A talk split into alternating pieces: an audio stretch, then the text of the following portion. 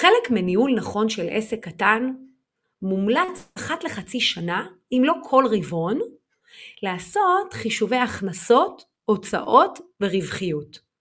רגע לפני שאתם נבהלים ועוברים לפרק הבא, אני רוצה להזכיר לכם שזה לא מספיק להיות מתווך מצליח, או בעל עסק קטן מצליח. אתם צריכים לדעת לנתח את הנתונים של העסק שלכם, וללמוד בעיקר כיצד אתם יכולים להתייעל, לצמצם עלויות ולהרוויח יותר. ובזה אנחנו נעסוק בפרק של היום. פתיח ומתחילים.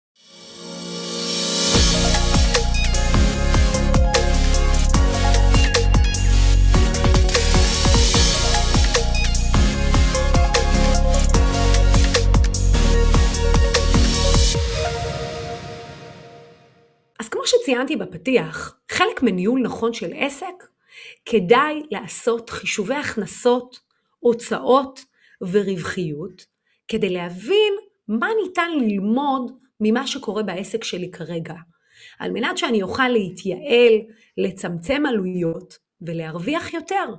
בנוסף, כדאי גם להיות עם היד על הדופק, באשר להוצאות הפרסום, שאולי הן לא היו משתלמות, או שאולי הן היו מאוד מוצלחות וכדאי להפנות עוד יותר תקציבים לשם. מה קורה לרוב המתווכים? הפרסום הוא אינטואיטיבי. התקשר אליי מישהו, אמר לי יש עכשיו מבצע על שילוט, יאללה אני לוקח, התקשרו אליי מיד שתיים, אמרו לי יש מבצע סוף שנה, קח מודעות, קח מודגשת, קח עשרים, לא חמש עשרה, מיד אימפולס ביי, מיד עשיתי רכישה אימפולסיבית והתחייבתי עכשיו לשנה שלמה. אז זה חברים, הדבר הזה הוא מאוד מאוד בעייתי. עכשיו נכון שהמתווכים המצליחים שביניכם לא ממש מרגישים את זה, כי בסופו של דבר אתם מרוויחים הרבה הרבה יותר ממה שאתם מוציאים, אבל אם אתם תוציאו הוצאות בצורה חכמה ותדעו לצמצם עלויות מיותרות, תוכלו להשקיע הרבה יותר גם בעצמכם וגם בפיתוח העסק שלכם. בנוסף, אני רוצה שתשימו לב לשחיקת העמלה. הרבה מאוד מתווכים פעילים לא שמים לב, הם uh, התחילו לעבוד ב-2%, ירדו ל-1.5%, הם עושים גם אחוז וחצי כולל מע"מ, עושים גם אחוז לנכסים שווים במיוחד, ואז העמלה שלהם נשחקת. עכשיו מספיק שאתם תשימו על זה את הפוקוס ותעבדו על לשפר את זה, ותצליחו בממוצע, אוקיי? בממוצע שנתי, לשפר אפילו ברבע אחוז במצטבר את העמלות שאתם גובים, זה עשרות אלפי שקלים.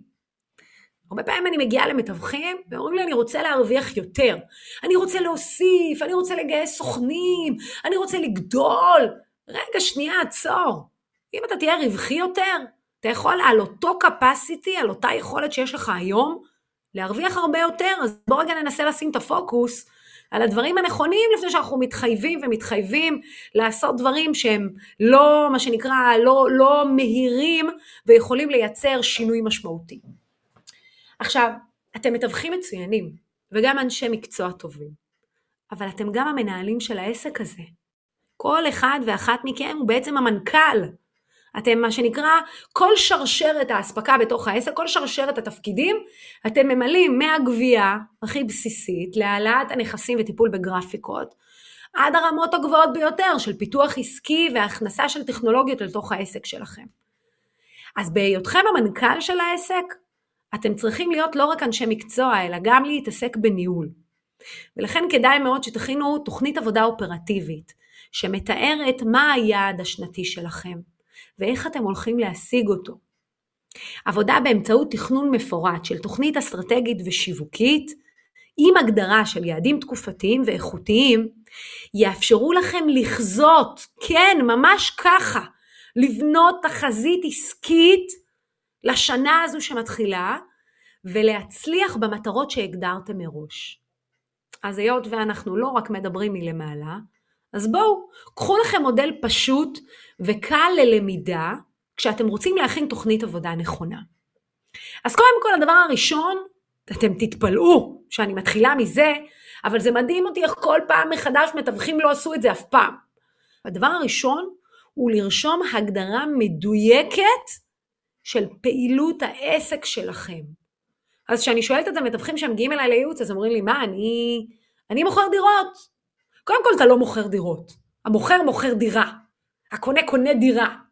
אתה מוכר שירות מקצועי, איכותי, יעיל ומשתלם ללקוח בעסקה החשובה והיקרה ביותר בחייו.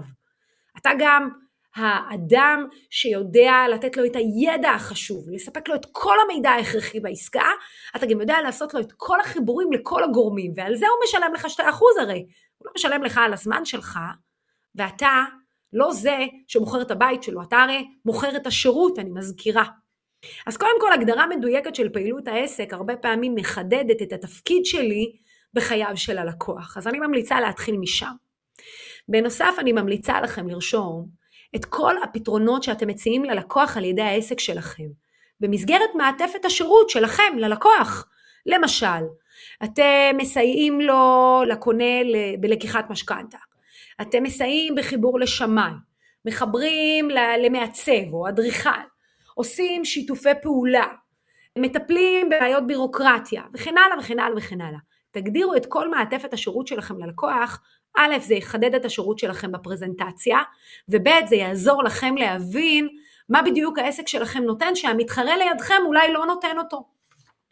בנוסף, בעסקינן נושא המודל, אז אני רוצה להכיר לכם את מודל סוואט. מודל סוואט זה בעצם ראשי תיבות, זה ניתוח כתוב של העסק שלכם, שמורכב מיתרונות, חולשות, הזדמנות ואיומים, הזדמנויות ואיומים. אז S זה strengths, זה היתרונות כמו שציינתי אותם. ה-W מייצג את ה-weaknesses, חולשות. ה-O בסוואט מייצג את ה-opportunities, הזדמנויות. וה-T מייצג את ה-threats. עכשיו, להרבה מתווכים פעילים יש הנחת יסוד, שבגלל שהם הרבה זמן בתחום, הם לא צריכים לעשות ניתוח כזה. אבל כאן הטעות. אתם יודעים למה? כי הסביבה שבה אתם פועלים משתנה כל הזמן. יש עוד ועוד כניסה של מתחרים, יש שינוי של אפקטיביות של אמצעי הפרסום ככל שאנחנו נהיים יותר ויותר דיגיטליים, אז הכלי שלכם כמשווק של הדירה עבור הלקוח, הכלי הזה מצטמצם, אין לו ערך כמו שהיה לו פעם, אוקיי? הלקוח יכול לעשות שיווק דיגיטלי בדיוק כמוכם אם הוא רוצה, כן? הערך שלכם התחדד ונמצא במקומות נוספים. עכשיו, גם הקטנה והגדלה של העסק שלכם, אם אתם בעלי משרדים של סוכנים חדשים או עזיבה של קיימים, או אולי הוספה של בעלי תפקידים שתומכים את תהליכי המכירה מול הלקוח, כל אחד מהגורמים האלה משנה את הסוואט. ולכן כדאי לכם לכתוב סוואט לפחות אחת לחצי שנה. עצרנו לרגע כדי לספר לכם על קבוצת הפייסבוק מתווכים משתפים בידע וכלים, שנועדה בשביל שיהיה לכם מקום לשתף, לשאול ולקבל עוד הרבה מידע על התחום. לבעלי המשרדים קיימת גם קבוצת פייסבוק נפרדת שנקראת משרדי תיווך קבוצת הנהלה. בקבוצת המנהלים תמצאו תכנים ייחודיים בנושא גיוס סוכנים, חניכה, שימור וניהול משרד. אז חפשו בפייסבוק והצטרפו. ועכשיו, בחזרה לפרק. אז מה זה בעצם? בואו נתחיל לכתוב. יאללה. אז אמרנו שה-S מייצג את ה-strengths, זוכרים? את החוזקות, שזה בעצם היתרונות המקצועיים, האישי, האישיים, המוניטין שלנו, הקשרים, המותג, כמובן עם דגש על תועלות לקוח, כן? זה לא מספיק להגיד אני מקצועי. לא. איך המקצועיות שלי משפיעה על התועלת עבור הלקוח? מה היא נותנת לו? איזה טעויות אני מונע ממנו, שיכול, שיכולות לקרות, אני מונע ממנו אותן. שם באים לידי ביטוי החוזקות שלי. ה-weaknesses, קרי החולשות, זה בעצם המגבלות, אלה גבולות הכוח. בסוף יש לי יכולת פרסום מוגבלת, ויכולת טכנולוגית מוגבלת, ואולי מיתוג לקוי, כל אחד מהדברים האלה שבאמת משרטטים את המגבלות שלנו, זה נקודות להתבוננות, לעבודה ולשיפור מיידית בתוך העסק, כדי לעזור לו להתחזק. זוכרים את ה-O שלנו בסוואט? זה בעצם ההזדמנויות שיש לנו בשוק המקומי. אז לדוגמה, מעבר של הלקוחות שלכם משכונה ישנה שבה אתם עובדים לשכונה חדשה שרק נבנתה, יכולה להיות הזדמנות. בנייה חדשה של רכבת, או חיבור של תשתית ותחבורה, יציאה אה, לכביש מהיר, יכולה לאפשר הזדמנות למי שמגיע לעבור ולייצר הגירה חיובית. כדאי שאתם תבינו את הסיפור לקוח של הלקוח שלכם. איפה הוא גר, לאן הוא עובר, מה חשוב לו. כדאי מאוד שאתם תדעו את זה. אם אתם תדעו איפה הוא גר, תוכלו לשלוט בנכסים איפה שהוא גר. אם תדעו לאן הוא עובר, תוכלו לשלוט בנכסים שם, וככה לייצר הרבה יותר עסקאות שרשרת. על אותו capacity שלכם, אותם יכולות, תוכלו לייצר עסקאות כפולות. ה-T שלנו באיומים אלה דברים שמייצגים איום שלא תלוי בנו. זה יכול להיות כניסה של מתחרה חדש לשוק שלכם, כזה שמשנה את חוקי המשחק. זה יכול להיות uh, מתחרה שהתחיל לגייס סוכנים ונותן להם הטבות שאתם כבעלי משרדים לא נותנים. זה יכולים להיות שירותים ייחודיים שמשרד אחר הכניס ויכול לפגוע לכם בשימור הלקוחות. וברמה הרגולטורית זה יכולים להיות שינויי מיסוי, ריבית, כמו שיש לנו בתקופה הנוכחית בדצמבר 2022, שינויי חקיקה, חוקים חדשים של הרשות המקומית, וגם אפילו שינויים ברמת הסביבה הגיאוגרפית. למשל, מתווכים העידו שכניסה של פרויקטים כמו דיור למשתכן האטו משמעותית את הרכישות של יד שנייה, כי כולם חיכו, ישבו על הגדר. או למשל שינויים בבניית תוואי הרכבת או כביש מרכזי, הפכו שכונה מסוימת לבלתי נסבלת. לפעמים זו הזדמנות, אבל הרבה פעמים זה איום, אוקיי? ואנחנו צריכים לדעת את זה, כי אם לא נדע מראש, נערך ונחקור מה קורה בשכונה שלנו, יכול מאוד להיות שהעסק שלנו ישלם על זה מחיר ויכלנו למנוע אותו. יכלנו להתפתח לשכונות נוספות מקבילות וככה להגדיל את הפעילות, אבל לא היינו ערים לזה, הגבנו לזה מאוחר מדי ולא שמנו לב שהאיום הזה פגע לנו בסוף ברווחיות של העסק ובכמות העסקאות באותה שנה. כדאי לכם גם לנצל את ההזדמנות לנתח ולכתוב את המצב שקיים כרגע בעסק. שזה בדיוק השאלות שאני שואלת כשלקוחות מגיעים אליי לייעוץ עסקי. למשל, מה מחזור העסק? בטח ובטח בהשוואה לשנה קודמת. מה מחזור העסק כרגע מתחילת השנה וכמה זה רחוק מהיעד שהגדרתם, אם בכלל הגדרתם יעד כזה? מה העמלה הממוצעת, השנתית והמצטברת פר עסקת מוכר ופר עסקת קונה? בכמה לקוחות נגעתם השנה? כמה מהם נתנו לכם המלצה או עזרו לכם להגיע ללקוח הבא? מה מספר העסקאות שהעסק עשה ברמת פילוח? כמה עסקאות מוכרים עשיתם? כמה עסקאות קונים? האם ידעתם שככל שאתם עושים יותר עסקאות קונים, העסק שלכם יותר ספקולנטי? זאת אומרת, העסק יותר בעייתי? אז אחרי שאתם עושים את הפילוח הזה, אתם מבינים על מה נשען העסק שלכם יותר, על מוכרים או על קונים? איפה הפוקוס שלכם נמצא? בטיפול במוכרים או בטיפול בקונים? אני מקווה מאוד שמוכרים. בנוסף, כדאי שתדעו מה פלח השוק הפוטנציאלי באזור שלכם, והאם אזורי ההתמחות שבחרתם הם באמת טובים ומוצלחים? זה שעבדתם באזור הזה כל השנים האלה לא אומר שהאזור הזה עדיין גדל ומתפתח. אולי הוא תקוע, אולי כדאי לכם להתפתח לשכונות אחרות ולא חשבתם על זה? אולי כדאי לכם לייצר יחידות רווח נוספות בעסק, לא רק מכירה וקנייה, אולי לגעת בשכירויות, אולי בשיווק פרויקטים, אולי במסחרי, אולי כדאי להגדיל את כוח האדם, אתם תתמקדו ביד שנייה, וכוח האדם הנוסף שלכם יתמקד בפיתוח יחידות הרווח הנוספות. כל עבודת הכתיבה הזו נשמעת לכם קצת מתישה, אבל היא סופר סופר חשובה, והיא תפיל המון המון אסימונים עבורכם, ותאפשר לכם לראות קדימה איך אתם לוקחים את העסק הזה לא צעד אחד, לא זורמים עם העסק, אלא מנהלים אותו, לוקחים עליו אחריות, ומעיפים אותו חמש, עשר צעדים קדימה. לא צעד אחד ולא בזרימה.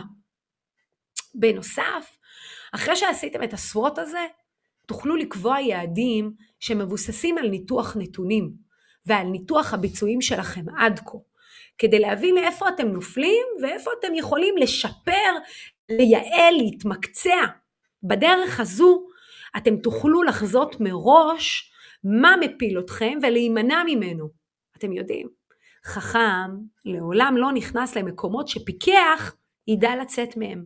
אם אתם רוצים עסק תיווך מצליח, תדאגו להיות חכמים ולא פיקחים. בנוסף, אחרי שעשיתם את כל הנתונים האלה, תוכלו לבחור אסטרטגיה שיווקית.